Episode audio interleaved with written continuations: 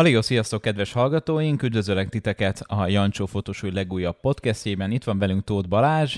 Sziasztok! Ebben a részben a külföld és a magyar mentalitás különbségéről fogunk beszélgetni a fotózás kapcsán, mennyiség kontra minőség, árazásról és a licenszelésről. Tudástár és inspiráció a fotózás szerelmeseinek. Ez a Jancsó Fotosuli podcastje, ahol naprakész információkat hallhatsz a fényképezés világáról, és beszélgetéseket olyan fotósokkal, akiknek szenvedélye a képalkotás. A mikrofonnál Jancsó Gergely. A mai podcastnak a vendége ismételten Tóth Balázs, már volt egy részünk, ha szeretnétek azt meghallgatni, akkor lapozzatok kicsit vissza a podcastek listáján, ahol a legjobb gyakorlatokat meséltünk el nektek a fotózásban való fejlődéshez, most pedig a külföld és a magyar mentalitásról fogunk beszélgetni. Azért választottuk Balázsra most ezt a témát, mert mind a kettőnknek van azért rálátása a magyar és a külföldi piacra is, hogy nézzük meg, hogy mik a legfőbb különbségek. Az első pont, amit felírtam itt magamnak, az a mennyiség kontra minőség. Igen, ugye ez egy elég komplex téma, de azt hiszem, hogy jól meg lehet fogni azzal, hogy nagyon sokan próbálkoznak a fotózásra, és ez teljesen rendjén van. Ez külföldön is, Magyarországon is ugyanígy van. Sok hobbi fotós kezd el pénzt kérni a munkáiért, és ezáltal ugye valószínűleg egy alacsonyabb árponton próbál bejutni a piacra. És ezzel alapvetően tényleg semmi gond nincsen, mert ez az útja annak, hogy utána profi szintre Mindenki juthassál. kezdi. És ez teljesen rendjén van. Ami szerintem a nagyobb probléma, az, hogy én azt látom, és ez most lehet egy kicsit durva kijelentés, de hogy sok fotós megragad egy adott szinten a minőségét illetően. Hiába megy át utána teljes állású fotósnak, nem érzem azt, hogy évről évre fejlődne a munkájában, vagy egyáltalán akarna fejlődni, kipróbálna új dolgokat, hanem beleragad egy adott stílusba, egy adott retusálási technikába, és abból kezd el mennyiséget gyártani ezerrel, és azért is van erre ugye nagy szükségem, mert hogy nem nagyon tudja emelni az árait megfelelően, ezáltal egy do- módon tud nagyobb bevételt elérni, hogyha minél több fotózást csinál meg, ugye ahhoz viszont lejjebb kell nyomni az árat, hogy még többen jöjjenek be hozzá, és ez egy ilyen jó kis spirállá alakítja ki az egész történetet, amikor a végén az van, hogy hülyére dolgozza magát, és alig keres belőle pénzt. Más kérdés az, hogy ha hobbistaként csinálja úgy valaki ugyanezt a történetet, mert ott tényleg valaki csak szerelemből fotózgat, vagy van rá ideje, vagy nincsen rá ideje. Tényleg egy, egy bizonyos szint után nehéz tovább lépni, nehéz még valamivel újabbat alkotni, ugye ahhoz nagyon, nagyon sok munka kell arányaiban, ahhoz képest, mint amikor valaki először kezd el manuál módba fotózni mondjuk a fényképezőgépével, nyilván az egy óriási ugrás az azt megelőző időszakhoz képest. De egy pár év után már nehéz lesz ugyanezt az ugrást meglépni, anélkül, hogy jelentős időt, pénzt és energiát tenne bele valaki ebbe, és azt érzem, hogy ezt nem lépik meg, ezt a fajta minőségugrást itthon szemben külfölddel, ahol a high-end kategóriában sokkal többen képviseltetik magukat arányaiban, mint itthon.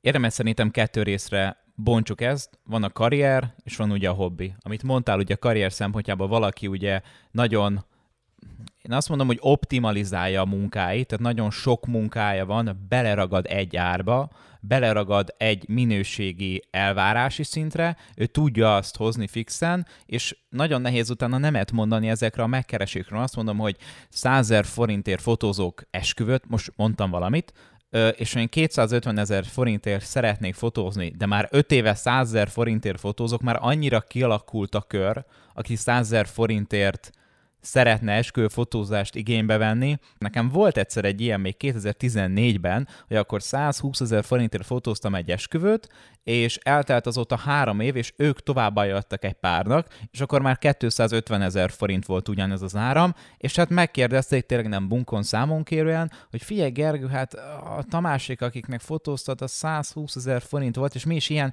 árajától számítottunk nagyjából, és hogy mi az oka, hogy most 250, és, hogy, és akkor elmeséltem, hogy mi. Így van, így van. Tehát ez nagyon gyakori probléma, és én magam is ezzel találkoztam, mert én azt csináltam, hogy a karrierem elején, ugye én is, amikor még kezdtem, hogy igazán pénzt kérni, ez 2014-ben volt, és megnéztem akkor, hogy átlagosan mennyibe, mennyit kérnek el mondjuk egy ilyen CV fotózás címszó alatt, tehát az a, mit tudom én, fél óra fotózás és egy-két darab képet adnak benne, ez átlagosan 14-ben 10 ezer forint volt.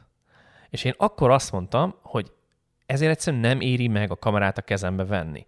Ugye nekem közgazdász múltam van, tehát én azért úgy nagyjából a pénzügyekkel tisztában vagyok, de nem kell ehhez matek zseninek lenni, hogy az ember lássa azt, hogy ha megveszel több millió forintért egy felszerelést, ami ráadásul kopik, meg ért, csökken az értéke, és négy-öt évente meg kell újítani, mellette az idődet teszed bele, vagy pedig bérelned kell egy stúdiót, vagy tehát egy csomó olyan költség van még mellette, ugye, ami erre rárakódik, és ha te ezt 10 forintért akarod adni, nem jön ki a matek egyszerűen. Tehát hiába annyi az átlagár, én ezzel nem foglalkoztam, és azt mondtam, hogy 19 ezerért adom a fotózást, és egyetlen egy darab képet adok csak mellé. Tehát rögtön a piaci ár majdnem duplájával kezdtem el, és ezt utána minden évben 30%-kal emeltem. És pont ugyanebbe futottam bele, hogy aki az elején volt nálam, mondjuk akkor már ilyen 30 ezer forint környékén, és most újra el akar hozzám jönni, hiába adok neki, mint visszatérő ügyfél óriási kedvezményt, még így is sokkal, sokkal többe kerül a fotózás, mint annó, amikor először volt nálam. Persze én is azóta nagyon sokat fejlődtem nagyobb stúdióban, tehát hogy azért úgy látják az emberek a különbséget, de akkor is, hogyha egy alacsony árral kezdesz el dolgozni az elején, mondván, hogy még nem vagy olyan szinten, hogy elmerj kérni érte többet, akkor belefutatsz ebbe a problémába, hogy benne ragadsz az olcsó fotós kategóriájában, és abból iszonyú nehéz lesz kievickélni, mert pontosan, amit te is mondtál, ajánlanak tovább az emberek, és mellé fogják mondani azt is, hogy milyen áron dolgoztál. Én mindenkitől azt kérem, aki engem ajánl, hogy mondja mellé, hogy egyrészt hogy, na, ugye elmondja, hogy milyen élmény volt, azt nyilván őszintén mondja el, azt kérem, mert általában mindig egy nagyon pozitív élmény, de mindig megkérem, hogy mondja mellé azt is, hogy figyelj, a Balázs relatív drágán dolgozik a konkurenciához képest. És hogyha ezt valaki mellé mondja, akkor és megnézik az áraimat, akkor már ahhoz képest nem fogja azt érezni, hogy úristen, de nagyon sok, mert lehet, hogy még többre is számít. De ha ezt nem mondják el mellé, és valaki csak úgy ránéz az árak oldalamra, akkor szívszerűdés fog kapni, mert számít egy ilyen 15-20 ezer forint körüli értékre, ami átlagban van a piacon.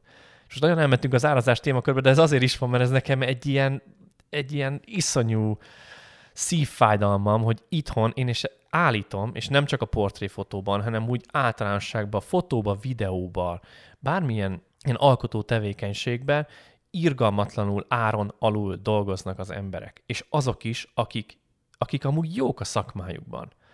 És ebben az a nagyon nagy baj, hogy ezt egy csomó cég ki is használja ügyesen. Például engem iszonyúan zavar az, amit itthon a modellügynökségek csinálnak a fotósokkal.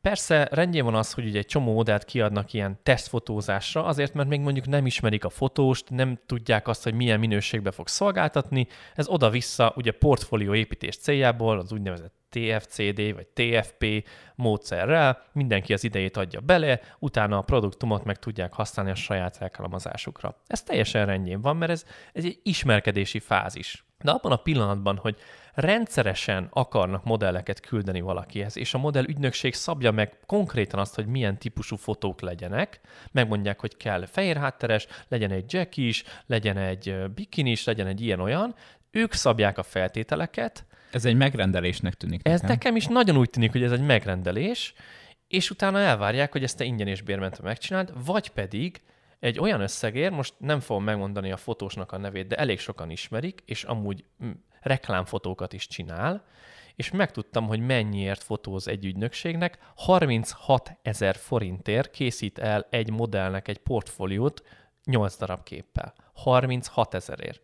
Nyilván, hogyha elküldenek 20 modellt egy nap, akkor azt mondod, hogy az úgy nyilván ez egy mennyiségi kedvezmény, de nem, de nem, nem jön ki, mert 20. hogy annyi, mert egyrészt nem küldenek el annyit, másrészt nincs annyi idő rá, de mondjuk egy ilyen ötöt meg tudsz csinálni egy nap, de az már iszonyú fárasztó, és akkor az 8 órát végig daráltad az egészet, és akkor kerestél vele 180 ezer forintot, de úgy, hogy azzal még utána irgalmatlan sok retusálási munkád van, mert 40 darab képet ki kell retusáljál. Egyszerűen nem jön ki a matek, és hogyha azok, akiket így a szakma legjobbjának tartanak, ők ennyi pénzt kérnek el, az, az egyszerűen meggyilkolja a piacot. És ahelyett, hogy azt mondanak, hogy dehogy fogom én ingyen reklámozni a te cégedet, amivel milliókat keresett talán a külföldön, mert mit csinál ez a fotó? ez eladja az adott modellt. Hogyan keresnek egy, egy modellügynökség egy modellt? Megnézik a portfólióját. Tehát igazából, és utána jön az a fázis, hogy behívják élőben is, tényleg megnézik, megcsinálnak egy próbafotózást, de ez a legelső lépés, hogy megnézik a portfólióját. Tehát, hogyha az nem olyan minőségű, ha az nem úgy mutatja be a modellt, hogy felkeltse az érdeklődését, akkor nem fognak munkákat adni neki. Hova vezethető vissza ez a hozzáállás? Mert én is nagyon sokszor hallom, látom, tapasztalom azt, ezt a, ezt a mennyiség kontra minőséget, hogy inkább a megrendelők. Nyilván, hogy nézik az árat, ez meg önmagában rendben van, viszont nem látom azt, hogy mellé párosítanák a minőséget. Tehát először az ára kérdeznek rá, és nem igazán látják a mögötte lévő értéket, hanem inkább csak, csak az ára koncentrálnak, hogy mennyiségben minél többet kapjunk, és a minőség nem feltétlen prioritizálják annyira. Pont nemrég tettem ki erről egy videót, és nagyon sok ilyen komment is érkezett, hogy e felé haladunk, mobilfotózás, meg hogy nyilván ez a minőségi igényszint a TikTok társadalmában egyre jobban csökken, és minden vizuális inputot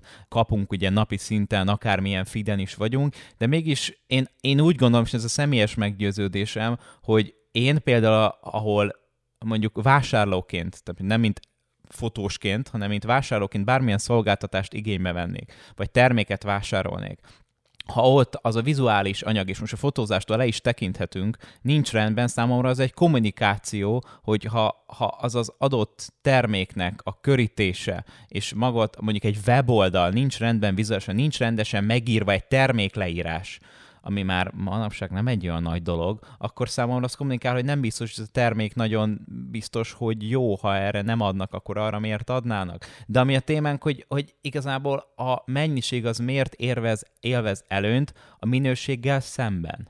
Ez egy nagyon nehéz kérdés, és én sokszor azt látom, hogy az a probléma, hogy nem is tudják azt a megrendelők, hogy még milyen szinteket lehetne elérni azokkal a fotókkal.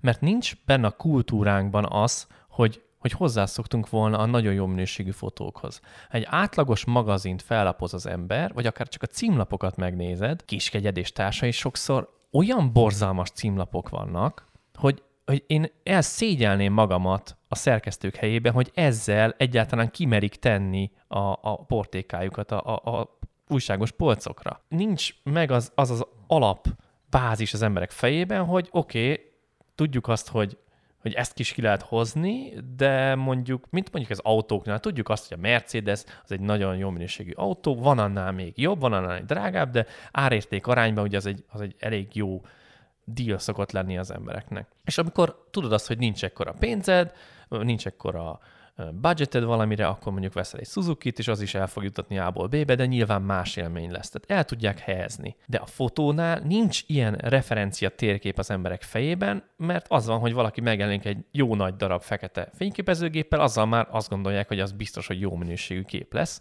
miközben mi aztán a legjobban tudjuk, hogy a felszerelés az csak a töredéke annak, ami hozzájárul a végeredményhez.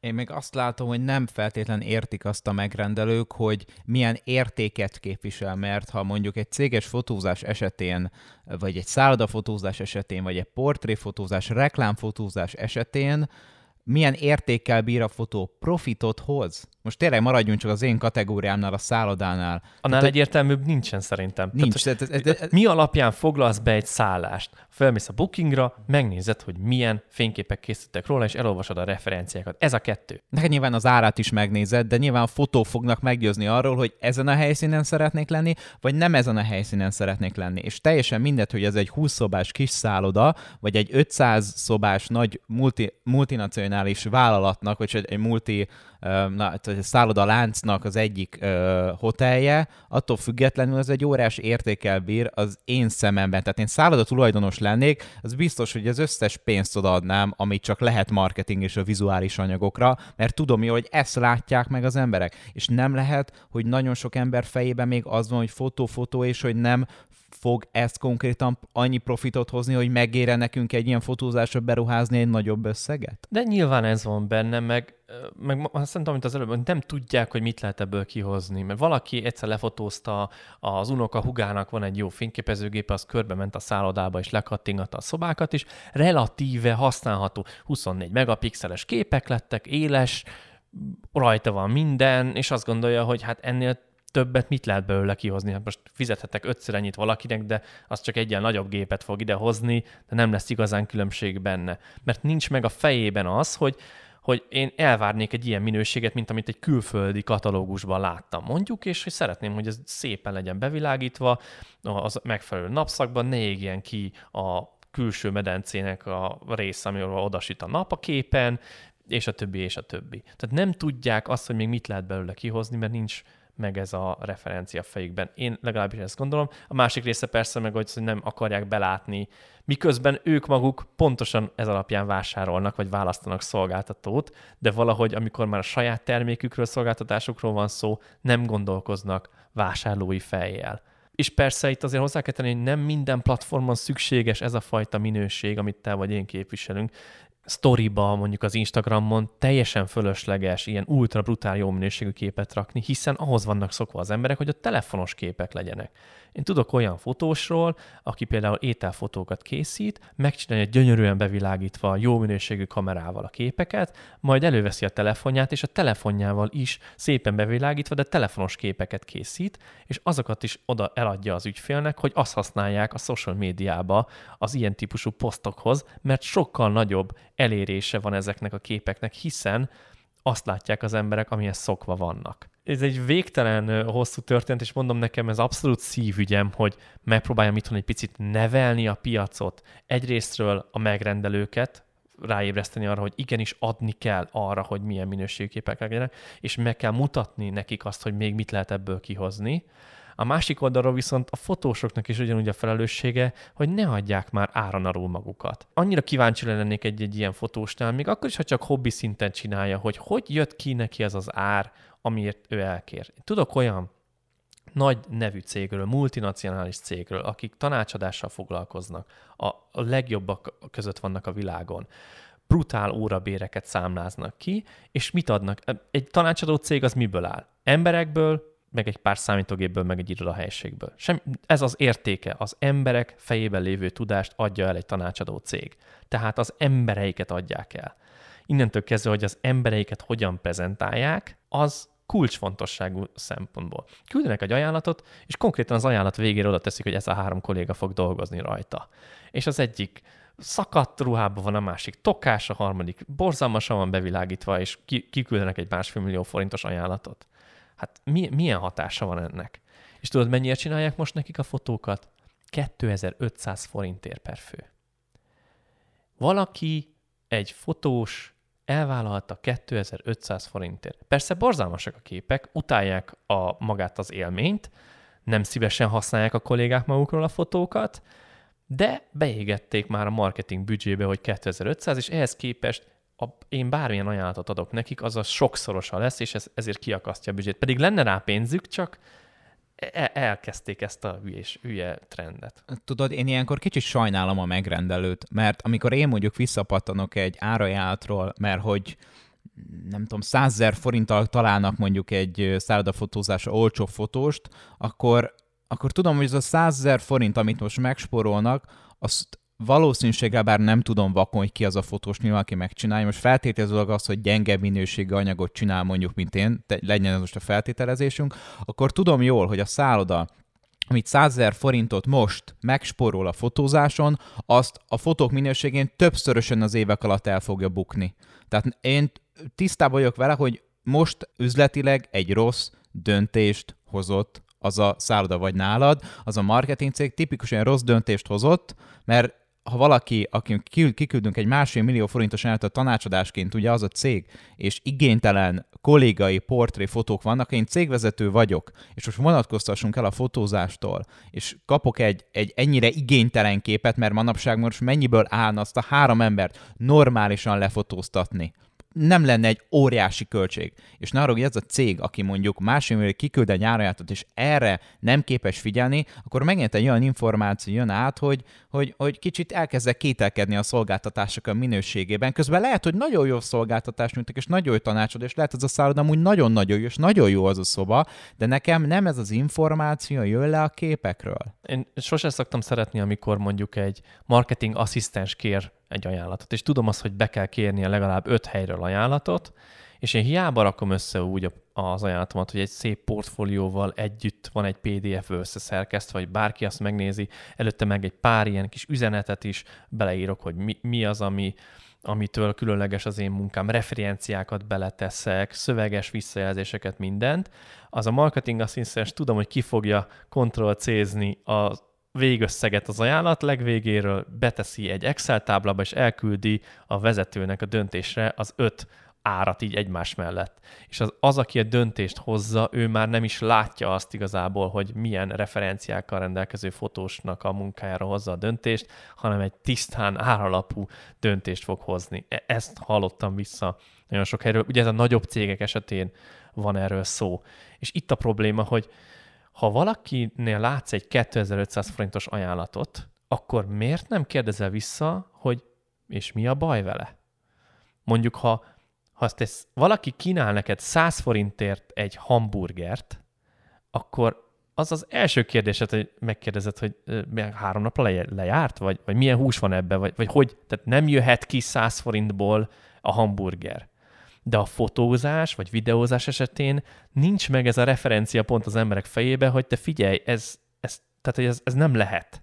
Nem jöhet ki ennyire olcsón, ez, ez valami, valami baj van vele, vagy ennyire amatőr, vagy ennyire gyenge a felszerelése, vagy, vagy valamiért, ezt nem szabad választani. 50 ezerért nem fogsz egy autót megvenni, mert tudod, hogy az első sarkon szétesik. szétesik. Tehát, és valahogy egy szolgáltatás esetében, főleg egy ilyennél, mint a fotó, ahol azt gondolják, hogy hát csak egyet kattintasz, nem, hát most mi kerül azon többen, mint 2500 forint. Ha ez van az ember fejében, akkor valóban nem, nem tudja hozzácsatolni az értéket. De amint megfordítjuk ezt, és nem azt nézzük, hogy ez a fotósnak mennyibe kerül, hanem azt nézzük, hogy én ezzel mit nyerek, hogyha ilyen jó képet rakok ki. És nem csak üzleti szempontból lehet nézni. Vegyük például azt a példát, hogyha társkeresőre kirak valaki egy fotót, az mennyit ér meg neki? Nekem több ügyfelem, meg igazából barátom is van, aki a feleségét vagy a férjét találta meg az én fotóm által online társkeresőn. Na most ha visszagondolunk, és azt találtad volna ki az illető, hogy ő neki most nem ér meg plusz 20-30 ezer forintot az, hogy hozzám jöjjön el a fotózásra, ő inkább bemegy egy másik helyre, ahol esetleg nem úgy fotózzák le, és nem váltja ki fajta azt a szimpátiát a, a mostani feleségéből, akkor lehet, hogy sose találkoznak. És ebből a szempontból mennyit ér meg akkor az a fotó? Hát milliókat fizetett volna valószínűleg érte, ha akkor tudja, hogy meg fogja vele ismerni a feleségét. Mit ér meg neked az a pillanat, amit le tud fotózni úgy a családodról valaki, hogy mindenki sugárzik az arcával, és a gyerekeidnek pont a kettő éves, meg a négy éves koráról van egy ilyen fotó, és az egésznek egy ilyen szuper jó hangulat, amit ki tudsz tenni otthon a falra, és mindig örömmel tölt el, amikor belépsz a nappalba, és meglátod azt a képet tényleg számít az, hogy most az 10, 20, 40, 50 ezerbe került? Nem, baromira nem számít, mert az az érték, amit képez az a kép számodra, az igazából nem is mérhető igazán pénzben.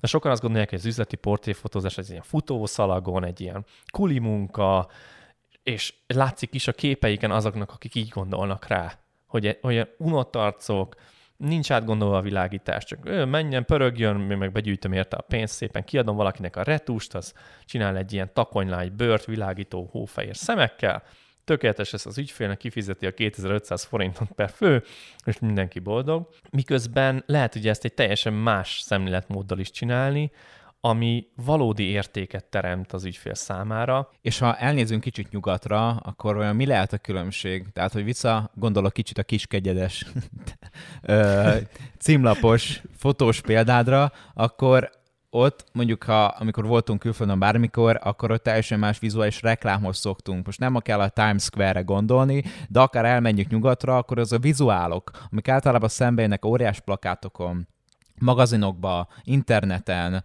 vizuálisan sokkal fejlettebbnek gondolom én, mint mondjuk kicsit így Magyarországon én úgy gondolom, hogy inkább a Balkánhoz tartozunk, és Balázsral tervezünk egy ilyen videót, már beszéltünk erről, hogy le fogom fotózni a budapesti óriás plakátokat, és megnézzük képértékés videóban, ezek mennyire jók. És össze lehet hasonlítani akár egy, nem kell messze menni, menjünk el csak Bécsbe, Ausztriába, három óra autóval, nyilván teljesen másod szocializálatok ott a nyugati uh, emberek, vagy Németország, tovább megyünk, Hollandia, stb. stb. De ott úgy érzem, hogy sokkal jobban hozzászoktak ahhoz a minőségi nívóhoz, ami, amivel ott találkoznak napi szinten vizuálisan, és ott sokkal jobban igénylik, és ott más a referenciájuk, és látják azt, hogy fú, hát ez, ez, ez a portré borzalmas, de most a lehetséges, hogy most nagyon mondjuk azt, hogy fú, azon a árnyaton borzalmas az a portré a mi szemünkkel, a mi referenciánk alapján, de lehet, hogy aki megkapja az árajánlatot a másfél millió forintos tanácsadásról, ugyanolyan rossz referenciákkal rendelkezik, és nem látja, hogy igazából az rossz. Igen, mert ha mindenkinek ugyanilyen rosszak a fotói, ugye akkor nem tűnik ki az, hogy valójában az, az mennyire gáz. Tehát megint ugyanarra kanyarodunk vissza, hogy nem tudjuk, hogy még mit lehetne kihozni belőle. De akár csak, hogyha a magazinokat nézzük meg, és megnézzük azt, hogy külföldön milyen produkciók egy-egy ilyen ö, magazinos fotózásnak az összehozása, konkrét 20-30 fős tábokat hoznak rá össze, mint egy filmforgatás, díszletet hoznak, ruhákat, óriási setupokat építenek föl, felöltöztetik a sztárokat, és különböző helyszíneken akár lefotózzák őket külön-külön, és összerakják egy képre, tehát komoly pénzeket áldoznak arra, hogy úgy jelenjenek meg azok a cikkek olyan fajta képi anyaggal, ami, amitől leesik a, a, az álla az olvasónak. És ez persze nem csak nyomtatottban, hanem online-ba is igaz, itthon is vannak azért ilyen szintű magazinok, egy Force vagy egy nőklapja, tehát azért azok adnak rá, de ezek nagyon-nagyon kisebbségben vannak. Persze tudom, más a piacméret, más az egész környezet, de mégis maga a gondolat mögötte, hogy erre áldozzunk, és ne az ügyféltől kérjünk be fotókat, mert a legtöbb magazinban ez megy itthon, hogy konkrétan a, a, azzal, akivel interjút csináltatnak, bekérnek tőle egy képet és ő neki vagy van egy öt évvel ezelőtti valamennyire használható fotója, vagy gyorsan csináltat valamilyen borzasztó minőségű dolgot, de nem fogja neki sok esetben kifizetni a magazin. Ilyenkor a licenc kérdéssel mi újság van? Tehát te készítesz egy fotót valakiről, és egy magazin szeretné felhasználni egy interjúba, akkor az teljesen oké? Okay? Amennyiben kérnek hozzá engedélyt, akkor természetesen igen, de csak úgy nem szabad felhasználni. Persze ez szerződés függő is, de alapvetően ez az, amiben még szerintem óriási különbsége van külföld és Magyarország, nyugat és Magyarországgal szemben, hogy külföldön fel sem merül annak az adott magazinnak a szerkesztőjében, hogy kirakjon úgy egy képet, hogy nincs meg a hozzá az engedély, az írásos engedély a képhez, mert pontosan tudja, hogy annak szerzői jogai vannak, és tudja azt, hogy ha ezt engedély nélkül kirakja, akkor nagyon komoly bírságokra szám, számíthat. Itthon ez valahogy nincs is benne a fejében. Tehát maga az, hogy az a jogdíj fogalma, és itt visszakanyarodhatunk az árazáshoz, nem értik. És olyan, az, hogy egy, egy adott cégvezető nem érti, az egy dolog, mert nincs benne a szakmában, de az, hogy komoly marketing ügynökségek, marketing szakemberek nem tudják azt, hogy, hogy mi az, hogy jogdíj. Küldtünk olyan árajánlatot, nem fogom megmondani, hogy megint hova, ahol úgy küldték vissza az ajánlatot, hogy ki volt nyomtatva, és ceruzával kihúzkodtak róla tételeket, és a jogdíjat úgy, ahogy van, lehúzták róla. Pedig óriás plakátra kerültek volna ezek a fotók, és azt mondták, hogy kihúzták, komment, ilyet nem szoktunk fizetni. Ezt az adott cégnek a marketing vezetője csinálta meg nem gondolják, hogy akkor jó, lehet azt csinálni, hogy nem fizet jogdíjat, de akkor mondjuk a fotózási díj lesz annyival több, tehát hogy csak úgy lehúzni egy tételt belőle. Tehát ilyen szinten nincsen kultúrája itthon ennek a, ennek a jogdíj történetnek. Miközben ugye megint csak mit fizetsz meg a jogdíj által? Azt, hogy az illető bevételt fog szerezni a te képeid által. Ha ez kikerül egy óriás plakátra, az ugye sokkal több embert fog elérni, tehát sokkal nagyobb bevétel is lesz a végén által, jó esetben persze, ha jó a reklám, de az egy másik kérdés, de a potenciál az ott van benne. Külföldön fel sem merül, hogy, hogy levegyenek egy, egy ilyen fotót valakinek a Facebook oldaláról, vagy, vagy engedélye nélkül továbbadják egy harmadik félnek, mert olyan szintű pereket fognak, millió dolláros pereket fognak a nyakukba akasztani, mondjuk kikerül egy, egy óriás plakátra. Igen, nekem ez az egyik veszőparipám már volt is erről, YouTube-on videóm is volt néhány ügyem, és én azt tapasztalom, hogy tényleg, a, ahogy te is mondtál, a marketing vezetők, és sokszor nálam is olyan megrendelők, akik mondjuk a szakmájuk csúcsán vannak, nem tudják, hogy hogy működik a piac, nem tudják azt, hogy azt a képet nem használhatják föl, vagy nem adhatják tovább. És nem buta emberekről beszélek amúgy itt, de annyira úgy szocializálódtak, hogy fogalmuk sincsen erről, hogy csak úgy továbbad egy fotót, valakinek mondjuk egy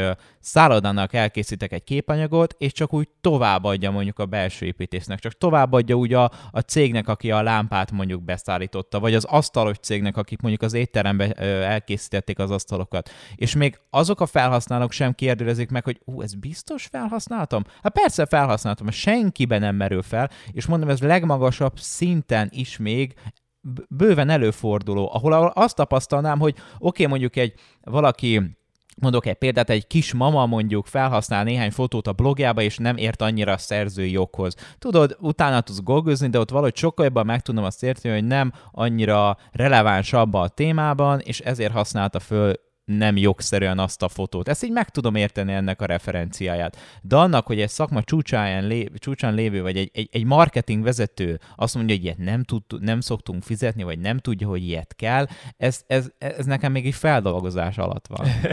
Igen, tehát ebből a szempontból is eléggé el van maradva a kultúránk, és bevallom őszintén, hogy én arra szoktam rá az utóbbi időben, hogy ne kelljen ezt folyton magyarázni, hogy konkrétan inkább beleírom a fotózás díjába a jogdíjat is. Ugye ez külföldön hogyan működik rendesen?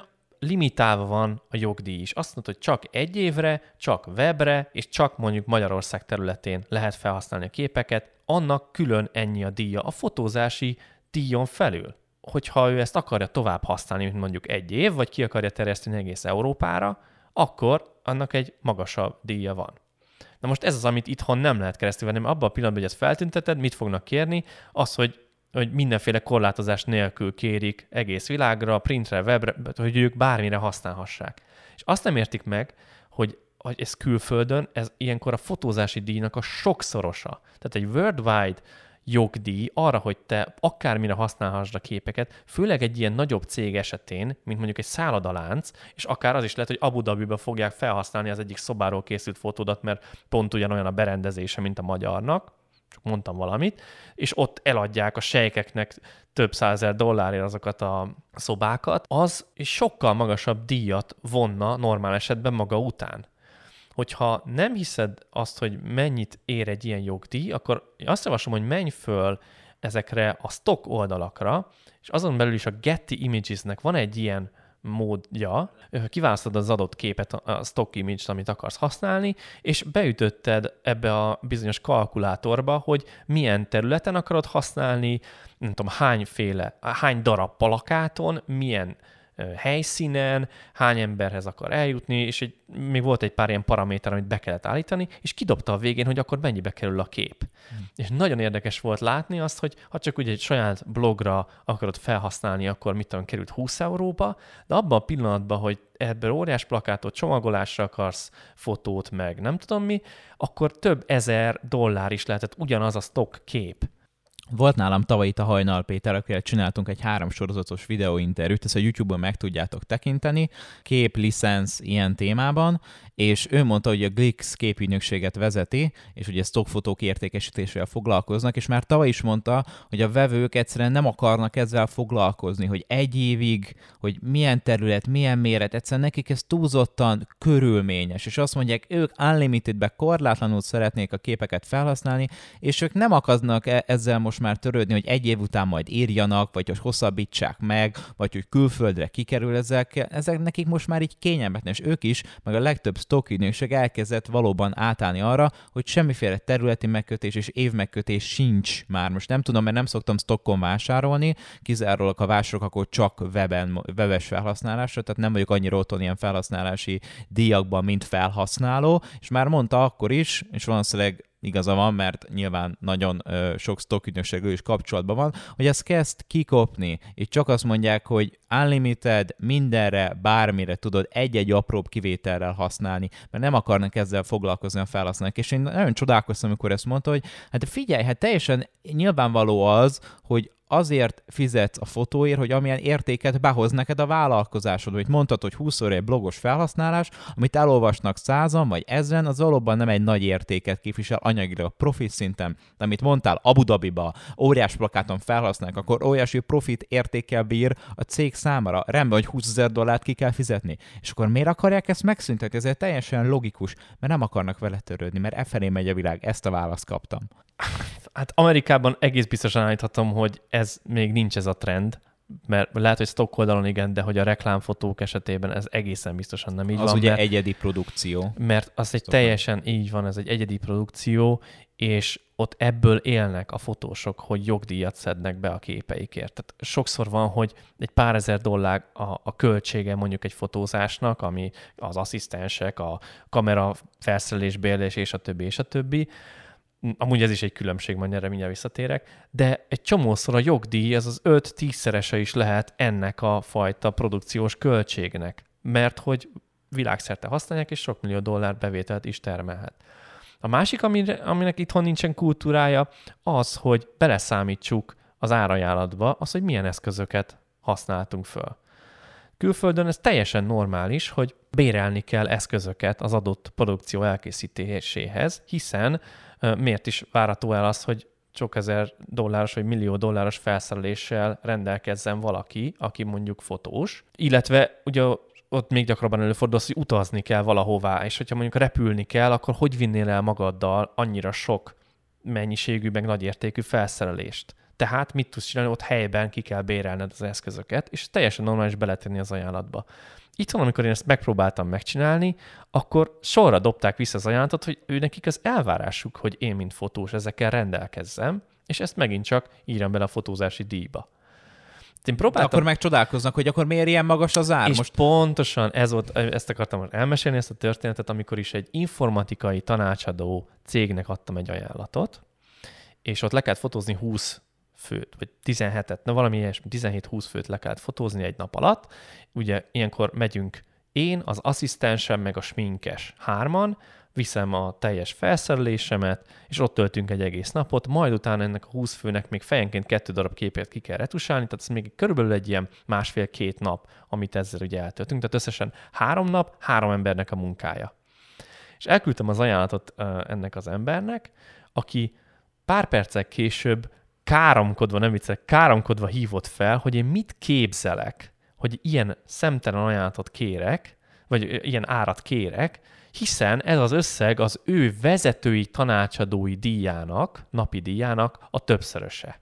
Ott egy pillanatra lefagytam, aztán el, elkezdtem neki elmagyarázni, hogy figyelj, ez ugye nem egy embernek a munkája, kiviszek körülbelül 8 millió forint értékű eszközt, ami kopik, plusz még foglalkozunk vele két napot azért, hogy elkészüljenek a fotók.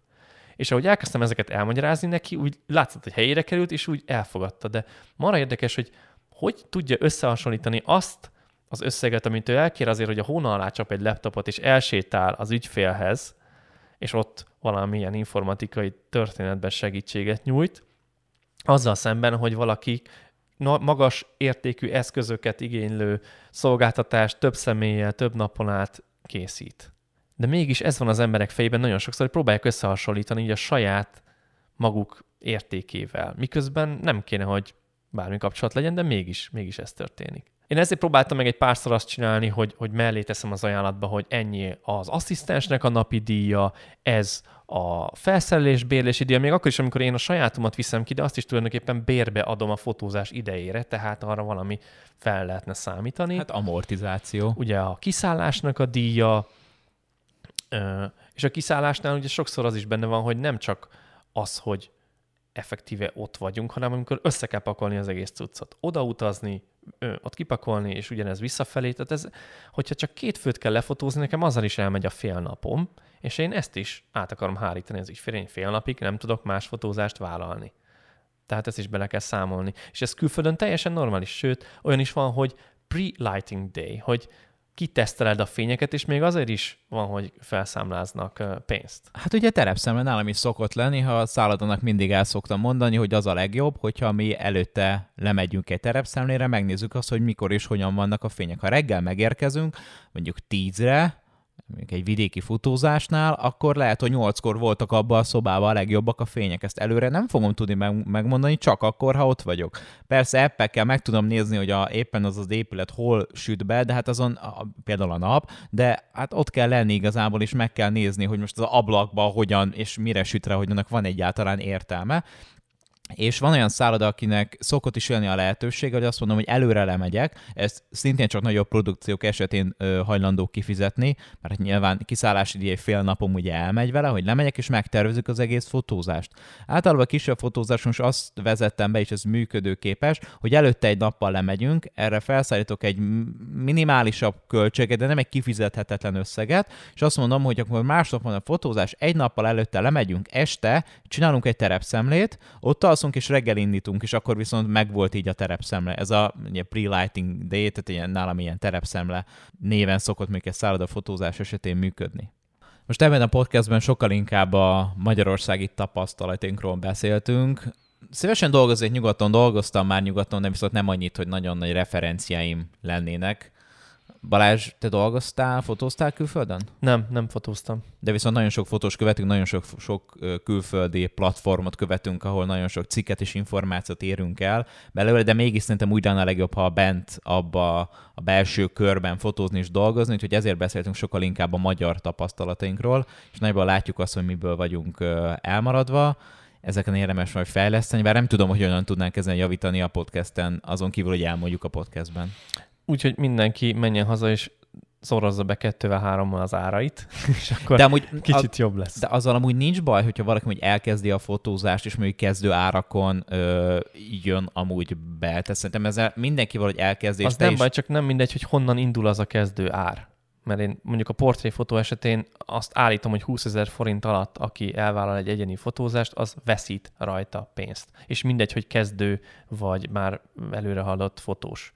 Ha kínai vakukkal dolgozik, és a- akkor is nem jön ki a matek, csak nem tudja kiszámolni, és ez a legnagyobb probléma, hogy nem tudja azt, hogy ő áron alul dolgozik, és veszít azon, amit, amiben beletette a... Közgazdasági a alapképzés Tóth Balástól a Jancsó fotosulira.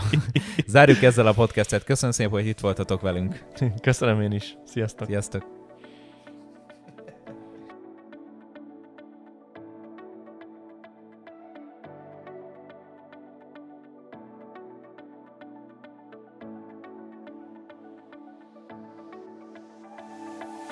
Volt a Jancsó Fotósuli podcastje. Keres bennünket a Spotify-on, az Apple podcastokban és a további podcast platformokon.